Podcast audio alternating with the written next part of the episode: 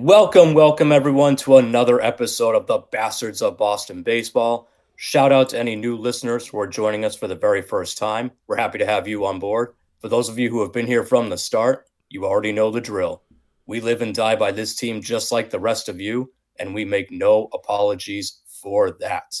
I am your host, Jason Kelly, coming to you from Canton, Massachusetts.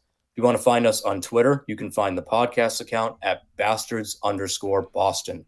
Joining me on the show tonight from Reading, Pennsylvania is Micah Storms. Micah, how you doing?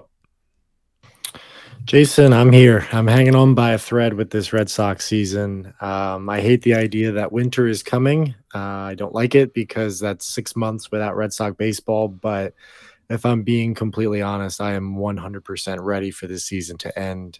The, the whole month of September has just been non competitive.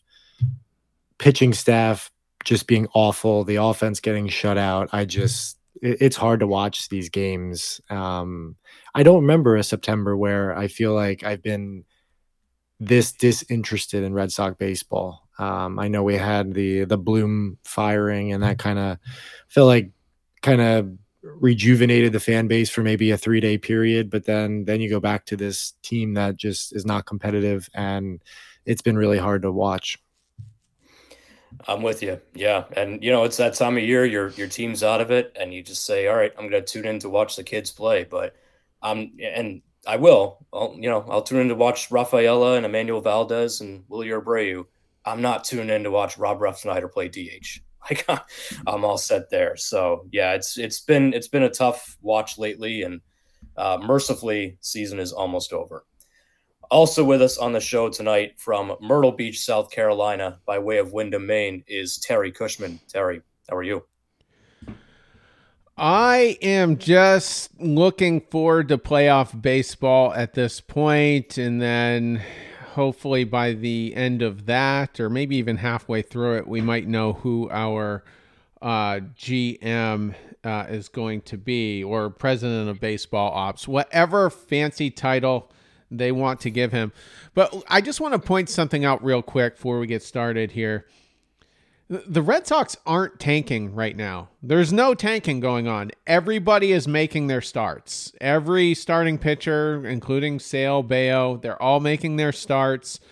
Um, you can't even blame it on the kids. Rafael is hitting close to 300. Wilyer Abreu is hitting 371. So there's no tanking going on here. This is this is the same crappy baseball team, and whatever the win total ends up being, I know that's a sore subject here uh, for for one of the three of us who may have had money on that. But um, you know, we're 76 wins right now. I best case is probably 78. I'm just assuming we'll do no more than split at the very best uh, with the Orioles, but um, it's bad. It's just it's just it, it, was a bad team and it's my opinion that we overachieved. Like we were winning games we probably had no business. I mean, Jarren Duran was worth several wins and yeah. So are you guys before we do get started, you guys like now that you've had time to like take a deep breath and the dust has settled, are you guys kind of more glad Bloom got fired now after the fact? Just now that we've had time to reflect? I honestly, I am, and hearing the comments from Kenley Jansen uh, today really solidified that for me because we heard this at the deadline. We heard Justin Turner, Rafael Devers both say, "We need help. We need pitching." Like they were asking Bloom to make a move, and he didn't. And then the pro Bloom people came back and said, "Well, who cares what the players think? You can't always do what the players say. Like that's stupid." Hearing Kenley Jansen, who's a World Series champion, who's a future Hall of Fame closer, come out and say, Yeah, I was disappointed, which is the fancy and nice player way of saying pissed off that they didn't add at the deadline. Yeah, I feel even better about it because at the end of the day, it just, he was not the guy to make the move to put you over the top. He was the guy to build up your farm system and he was the guy to, you know, improve your your prospect ranking and get you close but he was never going to be the guy to pull the trigger on a big move to get you over the top. So at the end of the day, yeah, I after some reflection, hearing some more commentary about it, yeah, I still feel good about it. Yeah, I'm with Jason. I I mean, I definitely was for a while there. I was definitely pro Bloom, um, but I think as more has come out about just you know how he was hesitant to make decisions. And then you heard about the Miami situation where you could have gotten a really young uh, controllable pitcher for Justin Turner and the fact that they did absolutely nothing at the deadline. And you know that was the second straight year and you know they could have really added a key piece moving forward. It's like if you're not if you're not going to build for the future then go for it. And we just we didn't see anything. And the more that comes out the more i'm happy that there's going to be somebody new calling the shots. And um, I, I just want september baseball to be fun again. And i don't think other than 2021 and if you really go back to that season that was some stressful you know games towards the, the end because they really weren't playing well. It just it, it doesn't feel like this team has hit their stride in september since they won the world series in 18 and that's now kind of a long time ago it's been a while so i just I, I, you can't ride 18 any longer they they need to move forward and i i'm ready for um, somebody to take them in a different direction. Yeah, absolutely. And and you know, it's telling that their record in August under Bloom's tenure was awful. So after every trade deadline, they got worse because he just was either making the wrong moves or like this year, not making enough.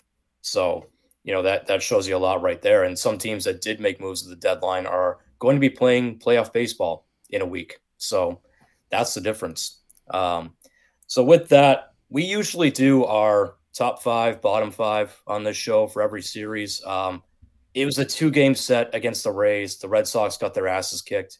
We're not going to bore you with the bottom five of these two games. We decided to go a little bit different. We're going to give you the five players who were responsible for the Red Sox missing the playoffs this year. The five players who we feel like disappointed us the most, who did not deliver enough, and who are the key reasons why the Red Sox will not be playing October baseball. Um, so we will start with number five on the list. Terry, you're in the leadoff spot. Who do we got? Number five is going to be Kike Hernandez, who was one of the worst shortstops we've ever seen. I, in fact, I don't, I can't even think of one that was worse. To be honest, uh, you'd have to go back to at least the '90s.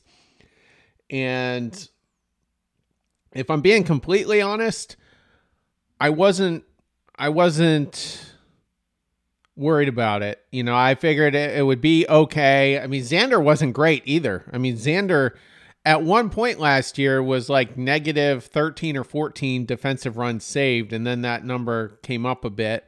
Uh, still wasn't great, but it wasn't that bad. So I just figured as long as he's no worse than Xander, it, you know, it could it can't be that bad and he was absolutely terrible um, his um, batting line uh, in Boston also suffered, probably as a result of you know the stress of struggling with the the defensive aspect of being a shortstop. But he only hit 222 with a 279 on base uh, with just a three 320 slugging percentage. So uh, just nothing but awful all across the board, uh, you know, offensively as well. Presently with the Dodgers, he's hitting a more, you know, palatable 263 with a 312 uh, on base. So um, definitely, I think the change of scenery helped him. But while he was with Boston, he did us no favors. Every throw to first base, you're you're holding your breath and and uh, part of the problem Casas you know had some struggles as well but Kike was still terrible. And um I did I couldn't have foreseen that he was going to be bad all around as he was. Micah. Yeah, I think Terry summed that up perfectly. I did not see a season like this coming for Kike. I really thought it was going to be a bounce back because he dealt with the hip injury last year. Um, so I thought, you know, if he comes in healthy, he could really help this team. He's just not a shortstop. Um, so I guess, you know, some of that is just on, and I think it's probably going to be a theme throughout this, you know, five player list, but it's on Bloom for putting him in a situation that, you know, he just wasn't ready for, and he's just not an adequate shortstop there. Uh, maybe he was able to do it a couple years ago with the Dodgers, but he's getting older, and uh, his throwing is just, as Terry said, it's just you hold your breath, and you should never do that with your your shortstop. Um, so you know, I know Trevor Story has struggled offensively, but every time he throws the ball to first base, I just I don't hold my breath, which is wonderful. Um, but offensively, I mean, I felt like you could either predict a, a really high, shallow fly ball to center or a strikeout. And um, it just it didn't work this year. Um, if he was the center fielder all season long, I think I'd be kind of curious would that would he have had a different offensive year because he wasn't so focused on his defense and then you know the defense became a really big issue and I would just wonder what the year would have been like if he was just a center fielder. Um, but that didn't happen, and he he he was just terrible. It was it was just I've never seen a, a defensive season that bad. Um, so you know I, will always be a Kike fan, but um, I don't miss him on this team anymore. He was brutal. Yeah, he was brutal to watch. Defensively, he was an absolute disaster. And yeah, I wonder too, like how different would the season have been if he had just been the center fielder? But you know, then you don't bring in Adam Duvall, and then you maybe don't see the emergence of Jarren Duran. So there's a whole nother side thing there. Things kind of shook out the way they did for a reason. Um, but yeah, oh my god. I mean, every throw you just you held your breath, and usually it ended up pretty bad. He was either airmailing it or you know chopping it into the dirt.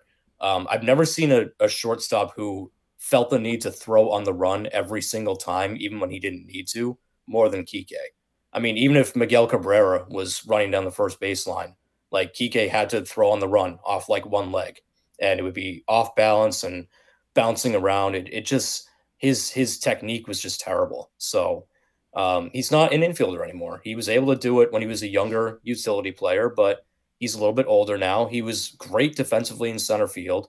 So it's just another decision by the front office where you go, why are you taking a gold glove caliber center fielder and forcing him to play shortstop when you know that like that's not his strength? It just it made no sense. And I think he suffered from what Bogart suffered from the year that they made Bogaerts play third base, where the position change screwed him up at the plate as well. And he just didn't have confidence in himself. And, you know, mentally he was all over the place. So his bat suffered, the defense suffered, and it just it, it was time when they first announced that they were bringing him back. I was in favor of it because I like the makeup of a guy like Kike Hernandez, particularly if you plan to be a playoff team.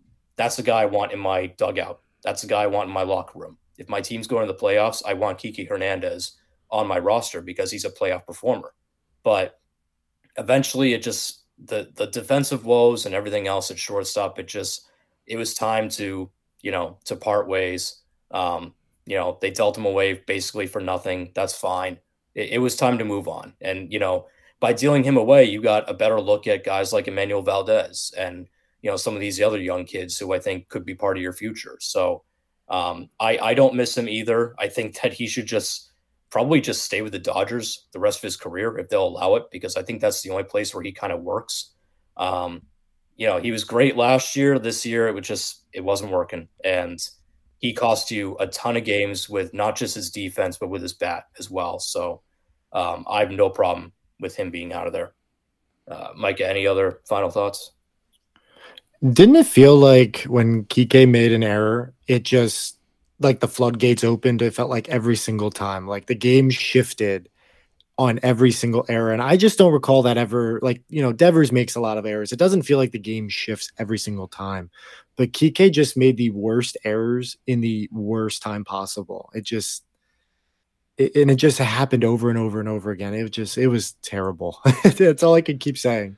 Well, if you think about it, I mean, Casas was terrible in the first half as far as defense. Devers has never been great. Uh, who was our second baseman? I think it was Arroyo for a lot of it, but I mean, we just had a terrible infield when it came to defense. And I, I think when it gets that bad, errors can be somewhat contagious, you know, and oh, now he had one. Oh, now he had one. And it just, it's just so bad.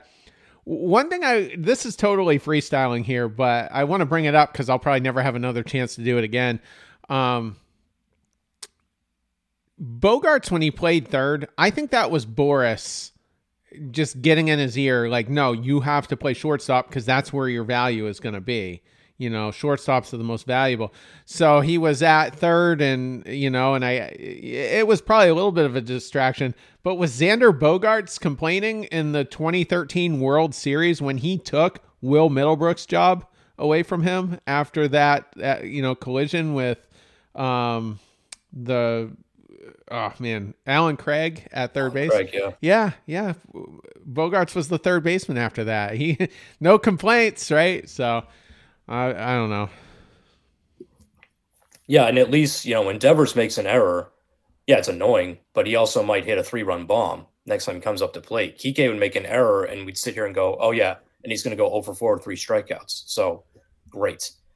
You, you just you knew things were bad at the shortstop position when people early in the season were tweeting out, when does Yu Chang come back? Bring us Yu Chang again. That's how bad it was for the Red Sox this year at shortstop, which should never be the case. So goodbye, good riddance to Kike Hernandez. With that, we'll move on to number four on our bottom five for the year, and that is going to be Garrett Whitlock, um, a guy who the Red Sox were expecting, I think, too much out of. Um, obviously, they want him to be a starter. He got hurt start the year, came back, pitched pretty well, got hurt again, was out for an extended time, came back, actually had a stretch of some pretty good starts where he was, you know, even kind of convinced me at one point. And anyone who's listened to this podcast all year, you know, I've been a big proponent of, I think both Tanner Houck and Garrett Whitlock are bullpen pitchers, and that's where they're best suited. But Whitlock went on a run where I think on I forget which show it was, but I I went on and I said, you know what, he's proved me wrong. It, this guy is an efficient starter. He can go seven, eight innings and and keep the pitch count under hundred, and he's you know striking out guys left and right. He looks great, and then he got hurt again, and it was just like, okay, here we go. So it, it's going to be. Garrett Whitlock is is your new he's your right-handed Chris Sale. He's great when he's on the mound, but he's going to get hurt and you're going to be without him. Um, and then he just, you know, he came back and it just wasn't the same. And I just don't think that his body can hold up, you know, the the workload of being a starting pitcher. I don't. And it's, you know, it's not his fault. I think the Red Sox kind of forced it on him a little bit. They had something great with him, you know, rule five guy that turned into a dominant reliever out of your bullpen. I mean, that's that's a gift. That is such a gift. You stole him from the Yankees too. That's like even more of a gift. And you go through this thing where you force them to be a starter because your brilliant CBO doesn't get you enough starting pitching in the offseason. So, okay, let's force Garrett Whitlock into that position. It just, it never worked. It really never worked. So I hope to God that they realize this and they say, you know what? It was, it was worth trying, but you're much more valuable out of the bullpen. You've got the guy under contract. So what's he going to do? he's going to say, no, I'm not playing. Like, no, you send him wherever you want. And I just think he's so much better out of the bullpen. I think whoever the new CBO, GM, whatever they want to call him is, is going to focus on getting legitimate, you know, established starting pitching to add to your rotation. So you don't have to shoehorn Garrett Whitlock in there to, you know, to eat up five, six innings. You can put him back in the pen as a multiple inning dominant reliever, which is what he's best at. So I just think the screwing around with Whitlock was it was not worth their time. It didn't help them. He didn't turn into, you know, the established number two, number three starter that they thought he would be. And it cost him games. I mean, it cost him health. I mean, he he had multiple trips to the IL. It's you can't keep doing that to a young pitcher. You're gonna burn him out. You don't want to turn this guy into Daniel Bard or Joba Chamberlain. You don't want to do that. You want to keep this asset and keep his value as high as possible. So I just I hope that they realize it. I hope whoever they bring in realizes this guy is a reliever. Let's keep him that way, and that Garrett Whitlock is in your bullpen next year as a high leverage, multiple inning guy, whatever you know, whatever best suits him. But I, whatever it is, I just I think the bullpen is where he belongs. So the start starting pitching experiment did not work at all. Um, Micah, what were your thoughts on on Whitlock's performance this year? He was one of the guys that Bloom and the Red Sox uh, ownership group definitely kind of built the foundation of this team on on on his back, and that just collapsed very quickly. And, you know, you were talking, Jason, about that couple start stretch. And that stretch is what I think gives myself and a lot of Red Sox fans like that hope of what he could do as a starter. But I think we've seen over the last two years, there's enough evidence to support that he just can't go every five days, um, you know, 90 to 100 pitches. It's just not possible. And, you know, if they would have decided that he's a reliever going into this season, they technically probably wouldn't have had to go out and sign Kenley Jansen to $16 million a year. Now, I'm not hating the Kenley Jansen deal, but you could have either put Chris Martin in the closer role or you could have put Garrett Whitlock in the closer role, and you could have used that 16 million to go get an actual starting pitcher that you know has a proven track record of being able to go deeper into games. You combine 16 million with Kluber's 10 million, that's 26 million dollars there to go get a starter. So um it just didn't work and I think now we are really left scratching our head wondering will this guy ever get back to the 2021 version? You know, he he had a 196 ERA. Like the year he had was just incredible and the innings that he would go out and throw they were the fastest innings because the pitch clock was was not a thing back in 2021 and it felt like every time he started the inning he was two outs with two strikes on the last hitter and it was like holy crap the inning's over. And you know that year he gave up six home runs. This year in less innings believe it or not he's only thrown 69 innings. He threw 73 in 2021 he's given up 13 home runs you know so he's just a completely different pitcher at the moment. Um, do I believe he can get back to that? I do. I do. Uh, the the personal um, tragedy that happened to his brother, you know, um, he I think he's a guy that just needs to get away from the game, and hopefully he can, you know, rediscover just a joy for life, and then come back to the game and, and, and get healthy, and and hopefully starting next year he takes off as a reliever. But definitely, he is one of the reasons why this team, with the injuries, um, the fact that the rotation, you know, they had two bullpen games and then the bullpen just being completely taxed in the second half. He's a big part of that because they were counting on him for a lot more innings than just 69. Terry. Imagine if Garrett Whitlock was a Houston Astro. How good that team would be and how quickly they would know exactly what to do with him. And uh, then you have the Red Sox where it's just nothing but incompetence, really. Um, it's just the Red Sox did Garrett Whitlock no favors. I don't really blame them for wanting to at least try to start him uh, early on just to just to see, but he didn't start the season on time because I can't remember which injury it was at that point.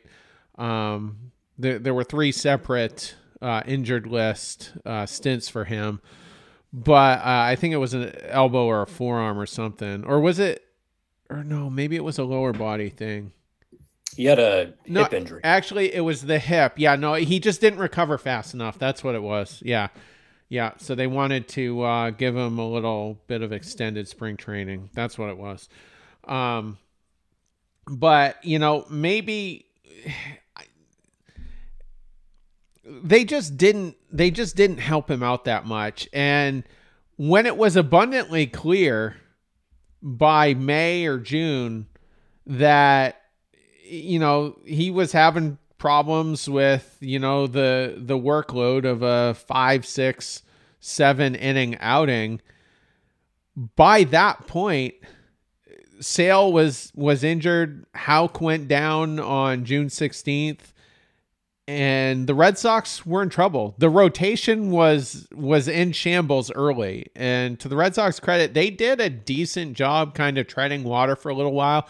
I mean, we didn't really fall out of it until probably the second half of August, but they had no choice but to start him, and it, it didn't work out. He de- he did hurt his elbow uh, at, at one point. He had a nerve problem uh, uh, separately from that, which was another uh, stint on the injured list. And it, just it all comes down to last winter not putting together a sustainable pitching staff, and Whitlock was was one of the guys who kind of paid a price for that.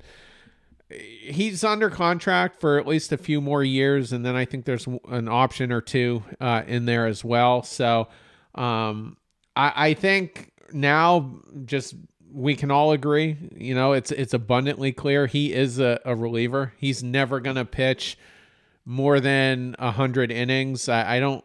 I was jotting down some notes, so I, I, don't know if either of you mentioned it. He only did pitch 69 innings this year. Micah brought that up uh, on the pre-show, and um, so let's not let's not let's not ruin it because I, I don't want to keep hearing his name get compared to Daniel Bard. Okay, because that was that was a weekly thing for Garrett Whitlock. You know, you you got extremely lucky. How many Rule Five guys ever really pan out?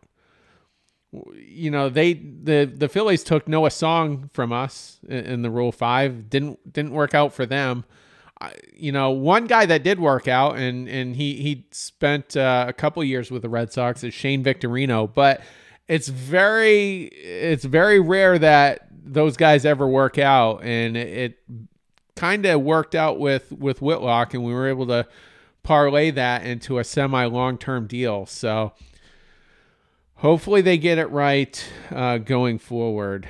And you, you you got Martin and Jansen for another year, so that should take the pressure off of Whitlock. He's got next year should just be him getting comfortable, figuring out what works, which pitches he's gonna he's gonna focus on, and then perhaps in 2025 he's your eighth or ninth inning guy, and and and if we're really lucky, one of the most dominant, you know, in in all of baseball. Yep, and he certainly was not the only problem um, in that starting rotation for sure, which leads us to number three on our bottom five. Micah, who do we got coming in at number three? Coming in at number three is another pitcher, and it's Chris Sale. Um, you know, with Sale, I, I felt very strongly that if the Red Sox were going to have a successful season, Sale would have had to have been at probably 140, 150 innings pitched, just a minimum. They needed him to finally be healthy and kind of make the money that he's being paid. Um, but it didn't happen again. He was on the IL for two months with the was it a fractured shoulder blade or something like that. Like the guy just breaks bones doing you know motions he's done his entire life, but it, eh, he just can't stay healthy. Um, but when he did pitch, you know, everyone brings up the, people that are saying, "Oh, Chris Sale is still Chris Sale." If you just take out the Baltimore Orioles starts, I've heard that argument a lot recently. And you know, yes, he's given up five runs or more in only four starts this year, and three out of those starts, three out of the four, were against Baltimore. But that doesn't mean all that he's back to being Chris Sale. You know, when he came back from the injury, they were still working his pitch count back but I absolutely remember the start against Washington where they were in game three, they needed to win to win the series. And at that point, they were still in the mix. And he only lasted four and a third innings against the Washington Nationals. And they ended up getting smoked because they brought in uh, reliever after re- reliever. And, uh, you know, he just wasn't able to keep his pitch count down. And if you look at his starts, he's only been able to throw six innings one time since coming back from the injury. And he's only gone more than six innings three times, two times this year. So, like, you haven't gotten any length out of him. And if he would be giving you five innings, zero runs, start after start, you'd be like, well, you know what? It's it's five shutout innings or five innings of one run ball, but it's been like four and a third, two runs, five innings, four runs, four and two thirds, three runs. Like it just it hasn't been good. So if you're not getting length, then you're getting just below average starts that are short and you burn the bullpen every time he pitches. And I'm sorry, but you know, he's getting paid a lot of money. It should either be dominant or he should be able to work deep in games and he's doing neither of those. And I'm just not here for the Chris Sale is still a really good pitcher.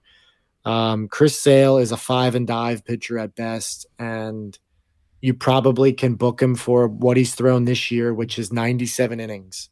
That's probably if they don't move him in the offseason, which I'd be surprised unless they really are willing to eat a lot of the money or you know do something creative. You're looking at a guy who's probably thrown 100 innings because I don't see them moving him to the bullpen. I think they're going to run it back with him, trying to see if they can find lightning in a bottle with him as a starter but he's going to go on the IL at some point and he's not working deep in games. And that's the problem with this pitching staff is you look at Bello even who can give you 6 or 7 innings on on a consistent basis. There really is no one. And um, do I think Bello could potentially turn into that? I do, but it's definitely not Chris Sale. It's not Sale. And, um, you know, I feel like I would be more interested in if he actually did go to the bullpen and become this just nasty lefty um, that the Red Sox haven't had in a long time.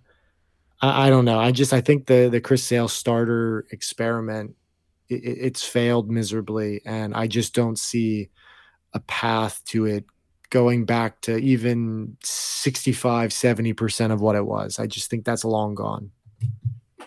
Terry. If I'm the the new GM, whoever that'll be, Brandon Gomes is a popular name on our crew, but um, if I'm the new GM, very early, probably within the first week, I'm going to go on record saying I envision Chris Sale pitching out of the bullpen in 2024. And the method to my madness there is I'm planting that seed in Chris Sale's head. And then if trade talks come up, maybe the GM has a little bit more leverage. Maybe Sale, because Sale has 10 5 rights, so he can veto any trade. And I think he had no trade language. Maybe it was a limited no trade. I, am not sure, but some type of no trade was was in his contract. So, but at this point, he's been with the team for over five years and, and been in the league for over 10. So once that happens, uh, any player can veto any trade regardless of their contract. Um, so you can try to put him in a package, but he can veto it. So if you plant that seed and you say, I envision him more as a reliever, which I think next year is what his age 34, age 35 season. Actually, I have it up right in front of me. Um, Chris Sale is currently 34. He will be 35 on March 30th, so right around opening day. So I would say I don't envision a 35 year old Sale pitching more than 100 innings. He's at 97 right now, but um, just just set that in motion, and then maybe if if a trade comes up, maybe he'll be more open minded to saying, okay, well, if that team's willing to start me, perhaps that's where I should go and if there was ever a change of scenery candidate, Chris Sale would would be one of them. And regardless of whether he does get traded, and some people are quick to dismiss that he might be, but this is a bad market this winter. This is a it's a terrible market.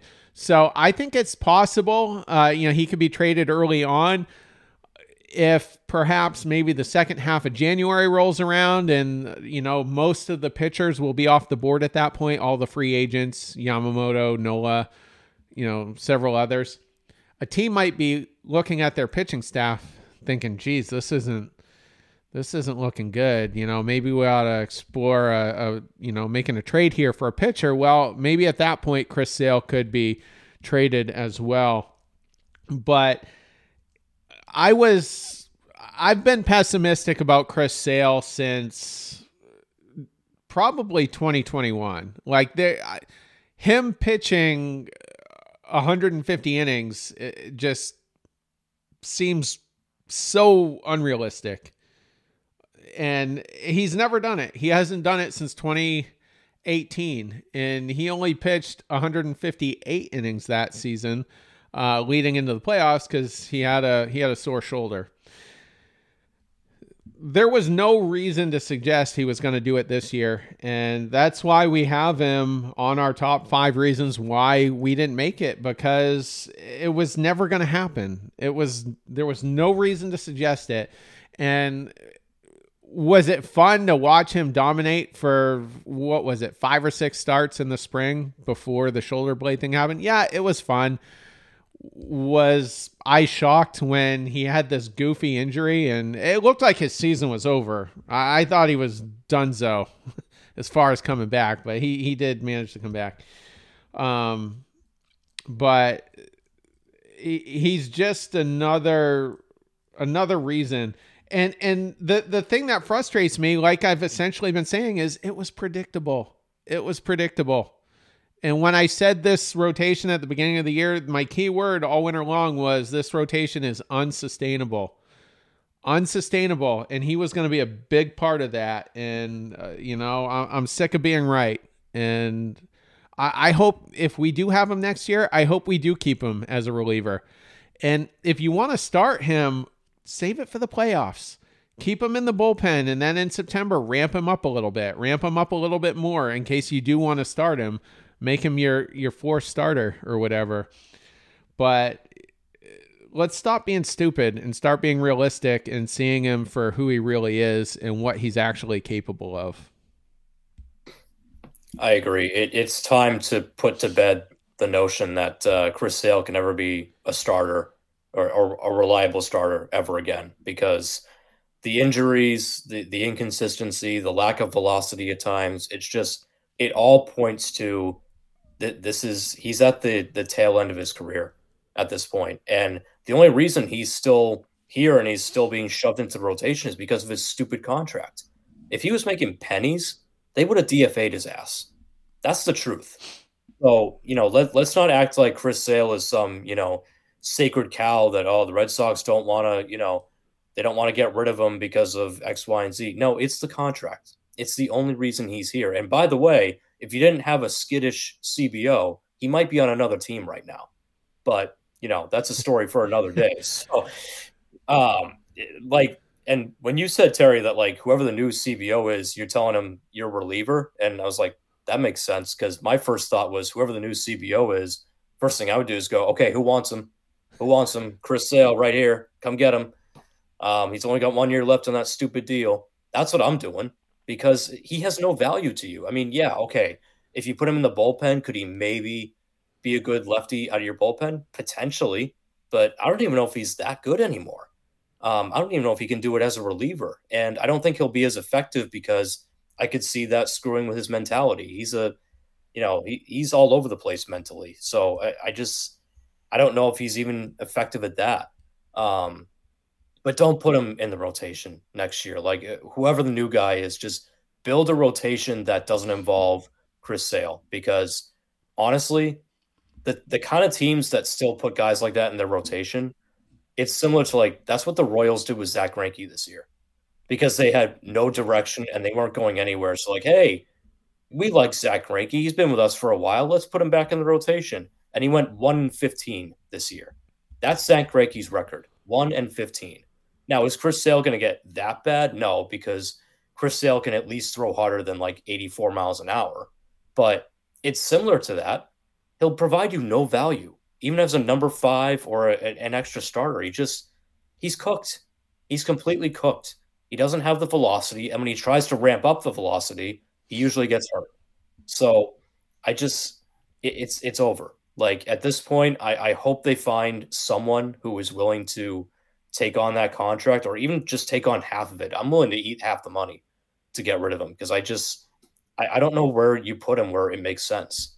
If you put him in the bullpen, I don't think he'll be as effective. I really don't. And I don't want him slotted into that rotation next year. It, it just, I don't think it serves you at this point. So um, it'll be interesting to see what happens with Sale in the offseason, what happens with him as as we approach spring training. If he's still on this team, you know what what is he viewed as? I have a a chilling suspicion that he's going to be uh, slotted for the rotation. I hope I'm wrong, but I just I don't know. It, it's time to move on. You know, it like you fired Bloom. You, you know, we're we're hopefully entering a new era of Red Sox baseball where we're back to contending for the playoffs every year. It's time to move on from Chris Sale too. Like drop the dead weight and get it over with. Mike, any, any other thoughts?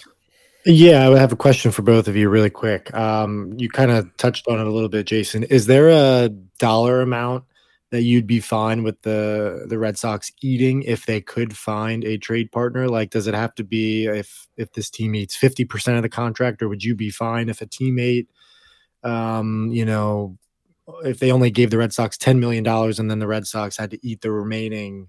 Uh, he's due twenty-seven and a half million dollars. So if the Red Sox had to eat 17 and a half, would you be fine with that? Or is there is there a number where you're like, ah, I'd rather just have him be on my team? I so for me at this point, if a team offered you that deal where they say, you know what, we'll eat 10 of it, you got to eat the remaining 17. I mean, it depends on what you get back to. You probably won't get back much, but if it's you at least get back something, I I would entertain that. Yeah, I really would. So basically, I'm willing to do anything to just get him out of here. That's I just I'm sick of people talking about him. I'm sick of the the toxic homers out there that think everything's awesome um, with the Red Sox. I, I'm sick of them making their case all the time that he could serve a relevant purpose. I would I would do anything to get him off. Um, if you uh, if you do it early, if there's interest in him early, if they're taking phone calls early, that tells me they'll probably not have to eat a ton of money. If the deal happens late, then we're eating a lot of it. But if a team was willing to eat most of it, if not all of it, I would say give us a bag of baseballs in return. Just have him. Good luck with him. If we're eating all but say 10 million like you guys just floated out there i'm going to want a decent mid-level prospect you know uh, a top 14 or 15 type player uh, back so i think it can be done i think there will be a team that doesn't like their pitching staff enough that they're willing to take a chance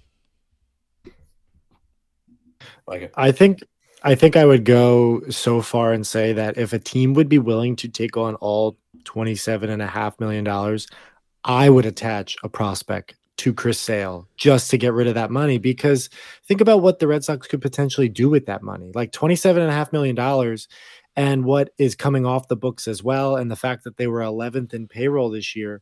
There would be absolutely no reason that they couldn't go out and get Yamamoto. Like they, there's no reason like that. Use that twenty-seven and a half million dollars and say, you know what, we're putting this and even more and going to get Yamamoto or something like that. Like, you know, I attach Blaze Jordan. Like, I I, I know people just love that kid, but it's just like, it, I don't know. I just think this offseason is so important, and you can't go into next year with mid-level pitchers. Like, they need to get one or two big fish. And to free up $27.5 million so that you can do that, I, I would be very interested in just saying take it all and you know you get Chris Sale maybe maybe he finally discovers it maybe you have a pitching coach that can actually figure it out with him and you know here's a prospect because you're taking all the money I, I would be perfectly fine with that my dream scenario here and, and I'm starting to freestyle here is getting rid of Sale for all the money and getting rid of Yoshida as well for all of his money. That's $45 million you just freed up. There's your Yamamoto money and, and well over that. But that that's what I would do. And and you, you got Duran, you got Abreu. Maybe I keep Verdugo at that point, but I would I would free up as much money. I don't care if they go over the luxury tax this year. I might not even care the year after, but I don't want to perpetually be over it. I want everything streamlined so that we're not getting penalized, we're not getting hurt every year in the draft, you know, by having our picks lowered. But I think we're in a spot now where we can win and we can go over the luxury tax. And by the way, I don't have it up in front of me. It raises significantly. I, I forget what it was this year, probably right around 230, 235. Eventually, it's going to be about 260 in the next four or five years. So that's going to climb as well. Um, but yeah, I, I wouldn't, I don't think all, both of those guys will, will be traded, uh, most likely, but especially if Turner's not here because then now Yoshida is, is, more likely your your DH. But but um, yeah, so that's my dream scenario. Uh, if uh, let's put a percentage on it before we move on to the next guy. I would say fifty percent, and I think that's high. That Chris Sale gets traded. I would, yeah, I would put it at forty. I'll go a little bit lower. I, I just think that contract is such an albatross. Um, and I, I just I don't think any team really I don't think a lot of teams will have as much interest in him as we hope. So I'll put it at 40. I'll put it at 20. I don't think he gets moved. Okay. Mm. And just to be clear, if we haven't already, he only does have one year left for the for the listening audience. So I just think with one year left, it's it's not a massive risk at this point. You know, you only have to be remorseful about it for the balance of the season but we'll see. But I I did admit, you know, fifty percent, you know, might be high, but uh, I'm willing to go there. And and one final thought from me on that: if if we're giving away Sale, you know, and and we're doing what Mike has said and attaching a prospect, just to add insult to injury, I'm going to attach Alex Binelas, who's the bum that Bloom got back. there you go. Bradley Jr. He's the trade. one. He's yep. the one. Because he sucks anyway. So yeah, here you can take Alex Binelas, another failed Bloom project. And if they want David Hamilton, give, give, him. yeah, David Hamilton too. You want him too? Go ahead. Yeah, go nuts. Oh my god. They might need him. He can serve a purpose if they get to the playoffs because he can be their Dave Roberts. They got to yeah, get to yeah, the exactly. playoffs first he can run. He can't do much else, but he can run. so hey, he's all yours. Could you imagine that though? Like the two prospects that you traded a legit big league player for, you then package in a deal just to get rid of Chris Sale. That would be just so ironic. It would be hilarious, is what would it be? he would be GM of the of the year just for that. just for I, that. I would I would commission a statue for him that second he did it. Yeah. Um, but yeah, we we've touched on Whitlock, Sale, the pitching woes of the Red Sox, and there's one person to blame for a lot of that. He comes in at number two on the list. Micah, who do we got coming in at number two? Coming in at number two is Terry's best friend, Dave Bush. Um, I we've talked about him a lot recently on the the bottom fives, and I will be I'll give him one positive um, thing to say, and it really has nothing to do with Dave Bush, but it, it's the hand he was dealt. Like we all stated before the season and like throughout the season that it just this rotation is not set up for a full 162 game season. And that's exactly what's happened. The, the pitching has not held up and it's just kind of been a train wreck. And they have a 4.82 starter ERA and the bullpen's thrown the most innings in baseball. So it's been ugly. Um, and that has a lot to do because of the decisions that Bloom has made and, and the ownership group. Um, so that's something I will give Dave Bush the fact that I would not all of that falls on his shoulders, but but a lot does still fall on his shoulders because if you look at the pitchers, where is the growth in the guys who have been here? I'm gonna just go down the list. Nick Pivetta, he's still the same guy that the Red Sox acquired um, back in 2020, I believe. Like he just he's good, he's bad some, and it, it just he ends the year with a 4.25 ERA. Like that's who Nick Pivetta is. Brayan Bello, he's taken a big step forward, but he's also now paused over the last two months. Could be fatigue, don't know, but I don't trust Dave Bush as the guy to get Bello over the the hump. Kutter Crawford, he's been a bright spot, um, but still, he's at very best a number five starter in the big leagues. Chris Sale, uh, taking a step back, hasn't been able to be healthy. James Paxton, he gave us a flash, but hasn't been able to stay healthy. Tanner Houck, major, major, major step back. Garrett Whitlock, major, major, major step back. John Schreiber, step back. You know, there's just, there hasn't been somebody who's taken a massive step forward or, you know, we, we didn't really expect much and he's just been super consistent all year long. Like there just hasn't been that guy and part of that falls on the pitching on the pitching coach. You know, he he's working with these guys, and it's not just been 2023, but it's been the last three or four years where it's just been really, really bad. Um, I guess Winckowski if I'm gonna put, you know, name the pitchers, he's taken a massive step forward, but you need more than one guy. Um, so the health of the pitching um, and the handling of the starters you know, not giving guys like Bello a day off or, you know, skipping a start. You know, I just, some of these are just complete head scratchers and we don't really know who's to blame. It could have just been Bloom all along, could have been, you know, some Cora. But when you're the pitching coach and the pitching is as bad as it's been, sorry, you get blamed. That's part of the job. And I sure hope that Dave Bush is not back in 2024. Terry. I don't really know, you know, who who Dave Bush really fixed. I I, I just think Brayan Bello could be perhaps a generational talent uh, in the future. Um,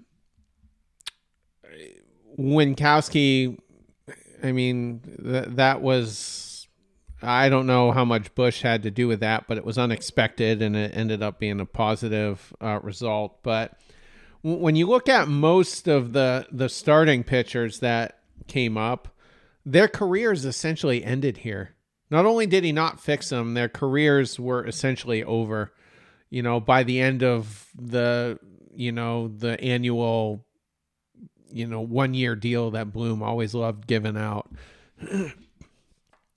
I, I don't know if you know Paxton if he's going to be relevant in the future and Garrett Richards went to Texas but that was like the the last remaining drops you know out of the uh the Garrett Richards milk bottle that that he had so and then you know we we saw Ryan Brasier leave and we all laughed and celebrated and then he basically became Chris Martin with the Dodgers. Those are the type of ridiculous numbers he's put up with the Dodgers since May or June. Uh, Jeffrey Springs basically became a Cy Young candidate with the Tampa Bay Rays. Now they they broke him, and their pitching program has broken a lot of their arms. Uh, they've had three or four guys get Tommy John surgery. Uh, Springs is one of them. Uh, I think Rasmussen uh, was another. McClanahan, uh, you know, a perennial Cy Young guy. But Springs was literally off of our scrap heap, and they turned him into basically an ace. So Dave Bush never really seemed to have the solutions, and I think if Bloom, you know, listed out his top three regrets while he was in Boston, one of them probably would have been not replacing Dave Bush coming into 2023. I really believe that. And I hope I I hope he's gone uh, in the next show uh, for I think that's going to be for Friday morning. We're going to be talking a lot of front office uh, dynamics, but we know Cora is coming back at this point. I'm not hundred percent that that it's as a manager. It probably is, but I, I don't think they confirmed exactly that today. Um, but the fact that he's coming back makes me a little bit nervous that perhaps some of these other guys could be back. So we'll we'll see. But Dave Bush is like number one on my list right now for guys I don't want to see back. I, I would rather have Chris Sale back for another year and deal with all the crap that I just told you I don't want to deal with than have to have Dave Bush coming out of that dugout for a mound visit at least a couple of times in the last couple of weeks, he's come out of the dugout uh, to talk to one of the relievers, and then less than 20 seconds later, the ball went over the fence for a home run. So it would be extremely detrimental to 2024 if if he's still in that dugout.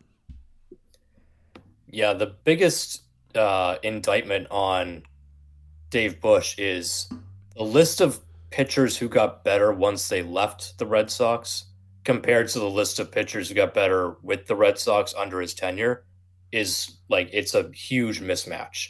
I mean, you you look at you you mentioned a few of them, but like Martin Perez is another one. Left immediately got better. Zach Littell, who we probably don't give much of a thought to, but he wasn't here for very long, but sucked when he was here for the for the few times we saw him. Goes to Tampa, becomes one of their best relievers out of the pen. He's going to be pitching in the postseason. Um, it, it's just Ryan Brasier is the most damning example because that guy is in his mid 30s. He's a journeyman. Like we all thought, oh, he's cooked. He's got nothing left. Nope. He just goes to the Dodgers, who actually know how to handle pitchers. And now he's one of their better relievers. He'll be pitching in October. And it's, you know, Dave Bush, he just hasn't improved anybody. The only, the, the best two pitchers on your staff this year were in the bullpen. It was Chris Martin and Kenley Jansen. And those are two guys who have been around the league for so long that my guess is honestly, they probably didn't listen to a thing Dave Bush told them.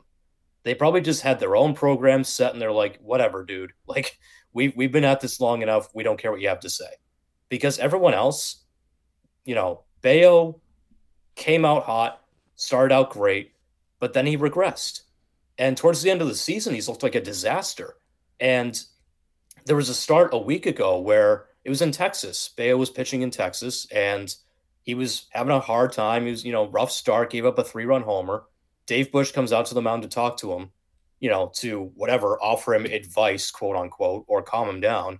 And the very next pitch, Mitch Garver takes him deep. And then it just continues to snowball and just fell apart. So that was useless. So you've got a young pitcher who his pitching coach isn't helping him.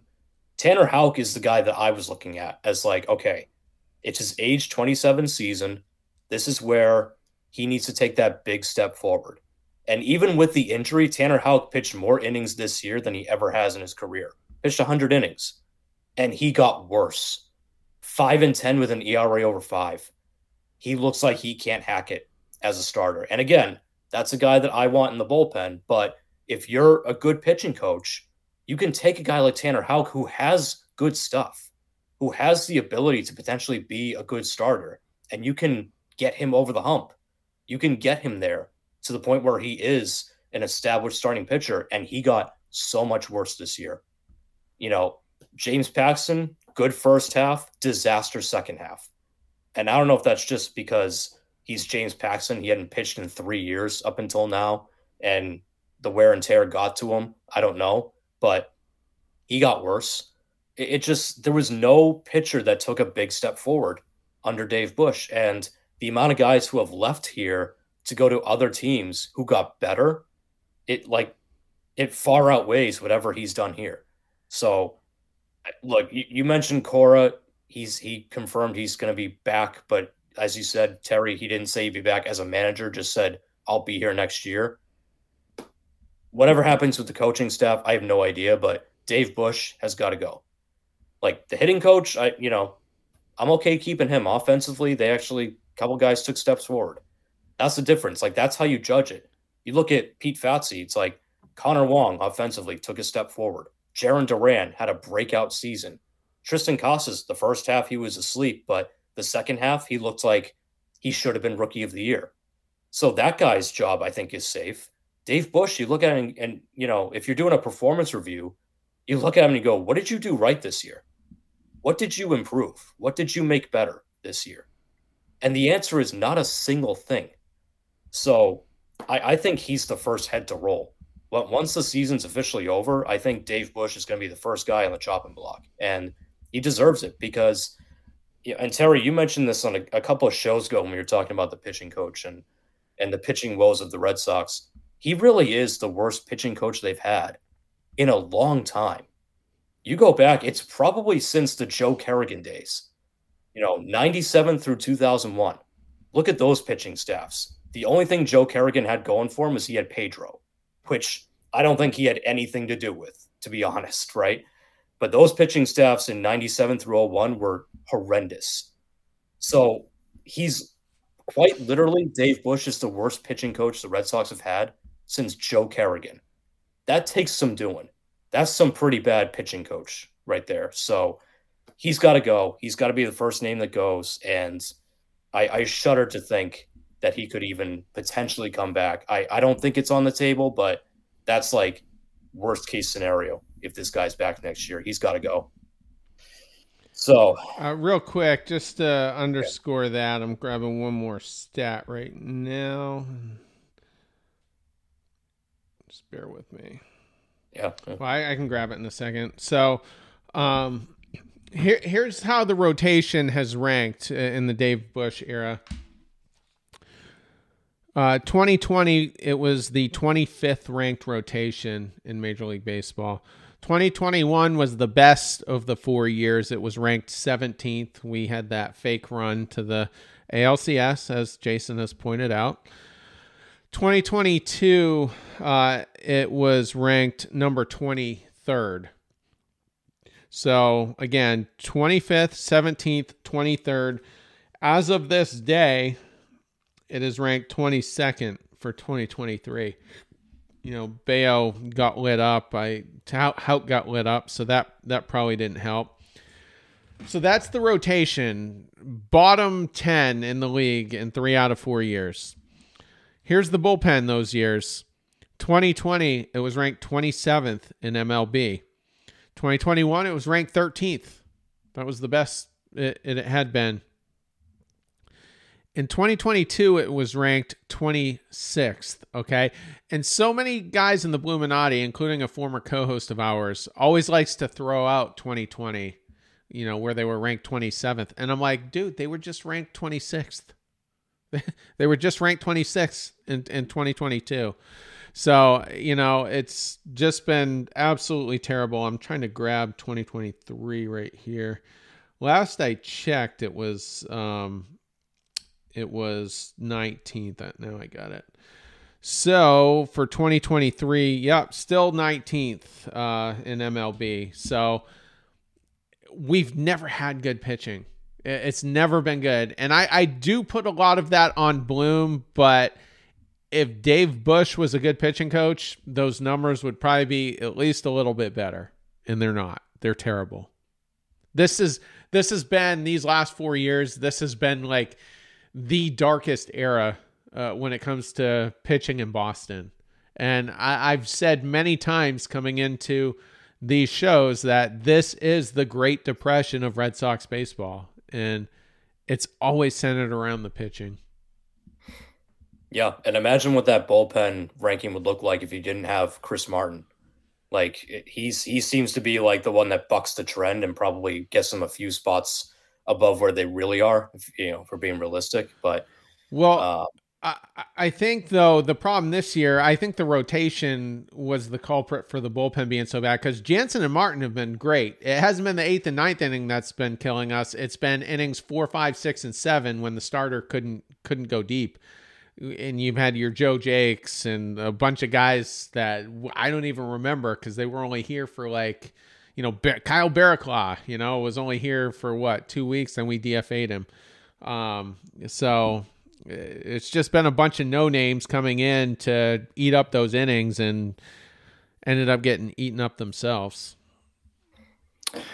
It was late July, and they had, I believe, like the ninth ranked bullpen in terms of ERA. So like they were doing just fine, but you they kept doing those two bullpen games a week, and eventually it's just not sustainable. And then um, you just you get Llovera out there three times a week. It just as a starting pitcher, or as Kenley said today, a couple. That was what was needed, and they didn't do it. And it, the bullpen's just been taxed, taxed. You know, I, I want them to shut many of those guys down that are coming back next year because it's just not worth it. These games mean absolutely nothing. Put them on the IL. Go find someone in AAA, or I don't even care if they bring someone up. Like throw Pablo Reyes for four innings. I just don't care. Just don't hurt guys like Winckowski in these just meaningless games. Micah, you're such a hater. You you mean to tell me that Mauricio Llovera and Nick Robertson didn't do it for you as trade deadline acquisitions? Those guys were meant to be parts of your future. Those were, you know, hidden gems. Come on. You know, Terry would enjoy this. Today I made a tweet just talking about the uh the Kenley quote and I said, you know, I, I appreciate him calling the Red Sox essentially out. I mean, he was calling Bloom out but, you know, I believe that when Jansen was signed, he was told, and we heard it from Kennedy, that the Red Sox were going to compete this year. Kennedy said they were going to win the World Series. So, you know, that was probably the pitch to get Jansen to sign here. And he's only used to winning by playing with the Dodgers all those years. And when you're two games out of a playoff spot and you don't do anything to improve the roster, and the players on the team are saying, we need to improve the roster, I was like, I was glad that Kenley came out and said that, and it just just holding the organization accountable for you said we were going to do this, and we were right in the mix, and you were not willing to do anything, not part with any prospects, nothing. And I appreciated that. And someone called me out and said that Terry's been rubbing off on me too much. yeah. Oh man, the truth hurts sometimes. I've yeah. had quite a week too because um I was the number one seed in the Boston Red Sox most hated um Twitter account tournament. So I've got Dr. Jim next. I'm optimistic uh, I'll win there. And I want to win this. And they're they're kind of mad that I'm rooting for myself and essentially campaigning for myself cuz I'm like I'm manipulating the vote now, you know, cuz I'm getting popular votes in there with you know people that legitimately hate me. I if I get by Dr. Jim, I'm gonna have Shaughnessy. So I, I might need a lot of help uh, there because I just he's just so tenured uh, compared to me. But yeah, we'll see. That that would be an all time matchup. Terry versus Shank. Yeah. yep. That that will be a good one. Well, uh, we'll we'll give you an opportunity to help your case here because we're going to give you the number one player who uh, is responsible for the Red Sox failures this season. So, Terry, take it away. Who's number one on the list? I think it was uh, his name was Don McLean saying American Pie, you know, and, and, and about how the day the music died. Well, people accuse me of having been anti Bloom all along, and I, I really wasn't. Was I critical about a lot of things? Yeah but I was never 100% out on Bloom until he signed Corey Kluber. And to me, that was the day the music died as far as the Bloom era goes. And Corey Kluber was not only bad, but he was worse than I ever thought he would be. I figured I figured he was going to be about as bad as Rich Hill was in 2022. And as bad as Hill was, he still continued to make his starts. And with Kluber, it was just so bad. They had to get him out of there. I still don't know if if those that injury was legit to his shoulder. Maybe it was. I don't know. But you know, the people talk about the phantom injury to get a guy out of a rotation, and that that's kind of what it felt like. So I, I I don't really know, but but unlike Rich Hill, who could still pitch, he could still give you a good four innings. It might not be pretty, might give up four or five runs. Kluber was getting destroyed in the first inning quite a bit there uh, in late spring. And it was just absolutely foolish to believe that this guy, who had spent the previous two seasons in the American League East, got rocked in every AL East park in 2022 except Tampa for some reason. There was no reason to believe he was he was going to be fooling all these teams in his third straight year in the division. The Orioles were going to destroy him, the Yankees were going to destroy him, Tampa was. It wasn't going to be pretty. And this was a guy I mean, we desperately needed pitching. I mean, I was saying all winter, I Sale can't do it, and that's what they seemingly expect him to do. We we talked about that earlier. Bello has worked out great, but that was that wasn't a given. I mean, he he didn't look super great in his first few starts last year and seemed to start to figure it out, you know, as September rolled along. But even Bello, it, it just wasn't a given. I mean, he was a wild card. Garrett Whitlock was a wild card. Tanner Houck was a wild card. When when there's all that uncertainty with all those guys I just named, you don't go sign Corey Kluber. You do not sign a guy like Kluber and expect things to work out because you're going to get exactly what you got this year. Yeah, and Pivetta is another one too. I he's been up and down, and he seemed to really find it as as a bulk reliever. But the, he was another guy that that we just couldn't count on. So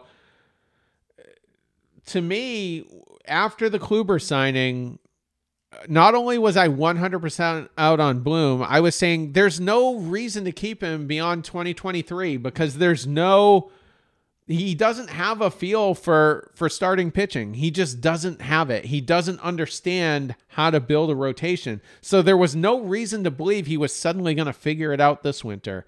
And I just it was just so disappointing. And as I've said on previous episodes, the logic behind signing Corey Kluber was the same logic as as Garrett Richards 2 years before. It was the same logic. And if I told you, and that wasn't a popular signing, I can't, I know Andrew liked it. Uh, Charlie and I hated it, but we were hoping, okay, well, this is just the 2021 thing. It's just going to get better and better every year. And it didn't. It really didn't. And the more of the Dombrowski guys we lost, you know, Eduardo Rodriguez, Nathan Eovaldi, the worse we got as as the the rotation became more and more Bloom guys. I mean, Chris Sale is essentially the only Dombrowski holdover at this point. So uh, Corey Kluber will probably forever be my one of my least favorite starting pitching acquisitions of all time. It really will. And I I don't know. I mean, if you could have got a guy in there instead of Kluber that would have given you 28 to 30 starts, 150 to 170 innings. I don't know. Maybe we maybe we make it. I don't know. I, I don't know. Maybe it would have been worth an extra seven or eight wins. And I, I think if if we were sitting around like I don't know. I mean, what's the minimum? I, I think the the sixth seed will probably win what 87, 88 games here to get in, something like that. I mean, if we were close all all along, and and you know within a, a few games of it, I think the team would have stepped up and and fought like hell. But but we just never really had a chance from the get go. Micah, thoughts on Kluber? I hated the Kluber signing when when it happened because last year he started 31 games. So that typically pitchers start 32 games. So that means he missed one start. And you'd have to go back all the way to 2018, the last time he threw, he made 30 starts. So for him to, to expect a guy in his, I believe he's age 35 or 36 to, to make, you know, 25 starts after a, a, a big workload that he hadn't done in, you know, five years. I just felt like that was such a big ask and um, you know he he's pitched 55 innings. You know, we just talked about a bunch of guys. Chris Sale 97 innings, Garrett Whitlock uh, 69 innings, Tanner Houck 100 innings, 55 innings. Like that's that's even worse than the other guys. And that's exactly why the Red Sox are in the position they are in. Last year he went 10 and 10 with a 4.34 ERA. I would have gladly have signed up for something like that. Obviously, I think when the Red Sox signed him, I think fans were expecting maybe a little bit more, but he has three wins this year. If the, if, the, if he would have given the Red Sox just 10 wins, that's seven. That would completely flip the scale of where they are. And that doesn't even account if the team wins his no decision games. You know, so I just, to me, Kluber definitely belongs number one on this list because he's basically given the Red Sox absolutely nothing. 55 innings and a 7.04 ERA. That is just that's practically zero value. He stole $10 million from the Boston Red Sox this year. That's what he did. Um, and I didn't see this type of a season coming from Corey Kluber. I that that that this is shocking, but I didn't like the deal when it happened. And if you would have told me that he would have pitched 80 innings like he did in 21 for the Yankees, I would have thought, well, he probably gave at least, you know, fairly solid 80 innings. He didn't even pitch 80 innings. And when he did pitch, they were just absolutely dreadful. Yeah, I was also against the Corey Kluber signing when it first happened. Um, I remember, I think it was an episode either after one of his really bad starts or the episode we did after he was shut down indefinitely or something like that. But Terry, you put it perfectly when you said on December 28th, 2022, the Red Sox signed Corey Kluber. And it was that moment that I knew I was going to be going to be depressed about the 2023 Boston Red Sox. And it, it was so true. And you could see it early on. He sucked in spring training. He didn't look good in the spring. His velocity was down. He was getting knocked around a little bit. And we brought it up. We said, look, you know, you paid this guy $10 million. He's not looking great so far. Velocity's down. And we were talked down to about that. We were belittled for that opinion. Oh, you guys don't know what you're watching. He's going to be fine. He's going to be great. He was awful. He was a complete zero. He was worse than Garrett Richards, which I didn't think was possible. I did not think it was possible for Bloom to have a worse free agent signing than Garrett Richards. But at least Garrett Richards, when they moved into the bullpen, for a little bit, he gave you a little something. Was it great? No. Was it usually, you know, not worth your time? Yes. But at least he pitched. At least he gave you innings. He was a warm body out there that you could put into games. Corey Kluber, they had to hide. They had to shut him down with a shoulder injury and then just smuggle him away and, you know, get him off the scene. He was that bad. I just and, and that was, you know, that was like your your off-season acquisition. Here comes Corey Kluber on a one-year, $10 million deal. And I'm sure Bloom expected him to make 20 to 25 starts and be an effective back end of the rotation piece. And he never came close to it. He was a complete zero. In fact, he was a negative. He cost you games early on in the season that you maybe could have won. So it, it was just, it was one of the worst free agent signings I could ever remember. I don't know why everyone was so horned up for it when it happened. I know that he lives in like Winthrop or something. He's he's a local guy. Like yippee, go go retire in Winthrop, and you know have fun going to Red Sox games with your wife as a retired player because you're cooked, dude. You're completely cooked. So I, I just I never liked the sign to begin with because it was just it was like James Paxton all over again, kind of like let's just take a guy in his mid 30s who, okay, yeah, at least Kluber pitched a lot last year, but like that's the best you can do that's the best you can find. You're not going to try and like make a creative trade. You know, part of Chaim Bloom's whole thing is that he's supposed to be the guy that can pluck a pitcher from another organization that they don't want and say, "Oh, I'm going to turn this guy into a star." Right? You you don't know what you're missing. That's what Tampa does. That's what the Dodgers do. That was supposed to be his strong point. Oh yeah, no, th- this team doesn't want this guy. Oh, we're going to take him. We're going to make him, you know, a solid starter. And he picked Corey Kluber and made him worse and yeah, a lot of this probably had to do with Dave Bush too, but it, a lot of it just has to do with Kluber. He's just he was cooked, and he gave him ten million dollars to come in here and lose you games and cost you playoff spots. So it, it was just it was a disaster from the start. It was a disaster in spring training. So if you couldn't see it in the spring, you know you were just blind because um, he was getting tuned up there.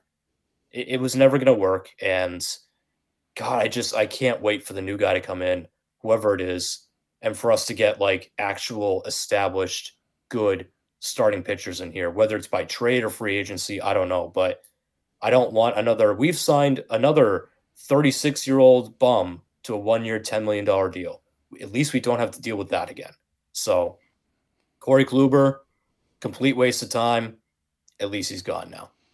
Uh, Terry, any other thoughts? Yeah, so I, I, mean, I've got his game logs in front of me. He got lit up in his first start against Baltimore. That was actually he was the opening day starter. Actually, uh, gave up five earned there. Um, one of his better starts was his next one uh, against the Pirates. Uh, five innings, just one earned run, but then he got lit up by the um, the Rays in his third start. His ERA was never below, let's see where it was the lowest. Uh 629 on May 6th against the Phillies.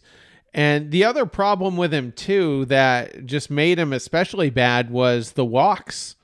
In the month of May, he made four starts and actually I think his final what ended up being his final full start I don't know what the intentions were with him after that, but the last time he pitched more than three and a third was on May 14th. Uh, he went five innings against the Cardinals. Wasn't good. He uh, gave up four earned runs, walked three. In his next outing, I'm assuming that was a start. He only went uh, two and a third, gave up just one earned run, but five overall. So I'm guessing the defense wasn't good that game. He also walked three that game, though. And uh, his first start of May walked four. So the dude was a mess. The dude was just a complete mess right from the get go and never, never got a footing on anything, not even briefly, like like Garrett Whitlock had for four to six starts. Kluber never had a, a run like that. It was just he just got massacred right from the beginning. His worst start was uh, I'm assuming it was a start June 8th against the Guardians. Three and one third, gave up 11 hits, seven earned. So he only made three more appearances after that. Mike, any other thoughts on Kluber? Yeah, just to connect what you both said, Jason, you said that you know, he would have been a back end starter. And I think that's what we all kind of envisioned him being.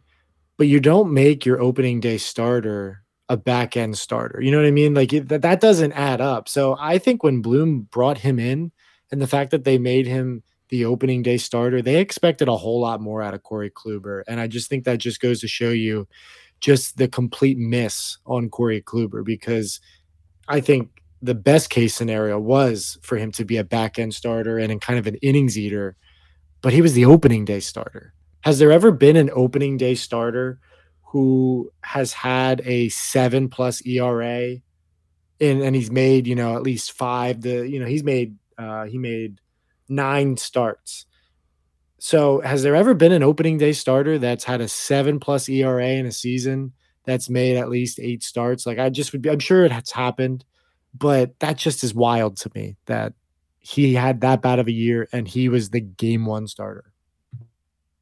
Yeah, and some of that had to do with injury and stuff, but I agree. It was a weird scenario where all of a sudden it was, oh, Corey Kluber's a nice piece, and you know, okay, let's let's see if he brings anything to he's your opening day starter. It's like, what? that that's the guy we're trotting out there on opening day. Okay. Like it, it was it was weird and it was a bad fit from the start. And just a complete disaster. So um, I I don't know what what happens with him if he tries to pitch again next year. I just hope wherever it is, it's not here. If if that's the case. So uh, so real quick, this has been a fairly negative episode. We understand that. Look, it's been a long season. We had to air out some grievances, but we're going to leave you guys real quick with uh, a little bit of positive to take away. Uh, we got inspired by the Athletic, who recently published an article basically naming an MVP for all every team in baseball, even teams that won't be in the playoffs, much like the Red Sox. So we decided that we would each pick our particular MVP for the 2023 Boston Red Sox. So um, I'm going to go ahead and just get the ball rolling here, and I'll I'll give you mine right off right out of the shoot. Uh, I'm going with Chris Martin. Chris Martin is my 2023 Red Sox MVP. This is a guy who was brought in to help bolster your bullpen you know, I put him in the very slim uh, win category for Chaim Bloom and his signings. Chris Martin was dynamite out of the bullpen, and there were some questions early on. You know, when when he was signed, uh, you know, I sort of said, okay, good, but he's he's up there, you know, age 36, 37. So does he still have it? He had a great 2022 with the Dodgers, but can he repeat that? Turns out he didn't just repeat it, he bettered it. He, he was phenomenal this season. Uh, as of this recording, 55 games, 4 and 1 record, 1.05 ERA. Chris Martin has only given up six runs all season long. That's how good he's been as your bridge guy to Kenley Jansen. So, um, you know, it's weird to say that a relief pitcher is your MVP, but you won so many games this year because of Chris Martin. Because not only just him setting up Jansen, but the, the games where Jansen couldn't go and Martin had to fill in in the ninth inning, he did that.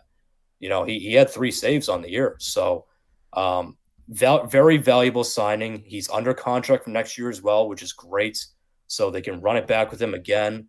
Um, he was phenomenal. He was lockdown reliever, and you know, again, that's why we, we talked about it earlier. Terry, you mentioned it. Like, if the starting rotation hadn't been as taxed, and you didn't have to bring in bullpen guys in the fifth, sixth innings, and you were just able to, you know, get to that eighth, ninth inning bridge every time, the Red Sox would be in such a better place.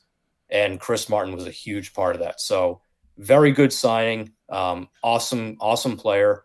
Glad he's going to be back next year. That's my pick for the 2023 MVP. Micah, who's your pick? I'm going with Justin Turner. And uh, this was a guy who kind of got off to a little bit of a slow start. He only had two home runs and nine RBIs through the month of April. Um, and I remember some people wondering, eh, he's 38. Is he kind of done? But boy, oh boy, is he just a really good hitter. And he ended with 96 RBI, and it just seemed like he has such a knack for the the big hit. Seemed like he always was coming up with a two out RBI single.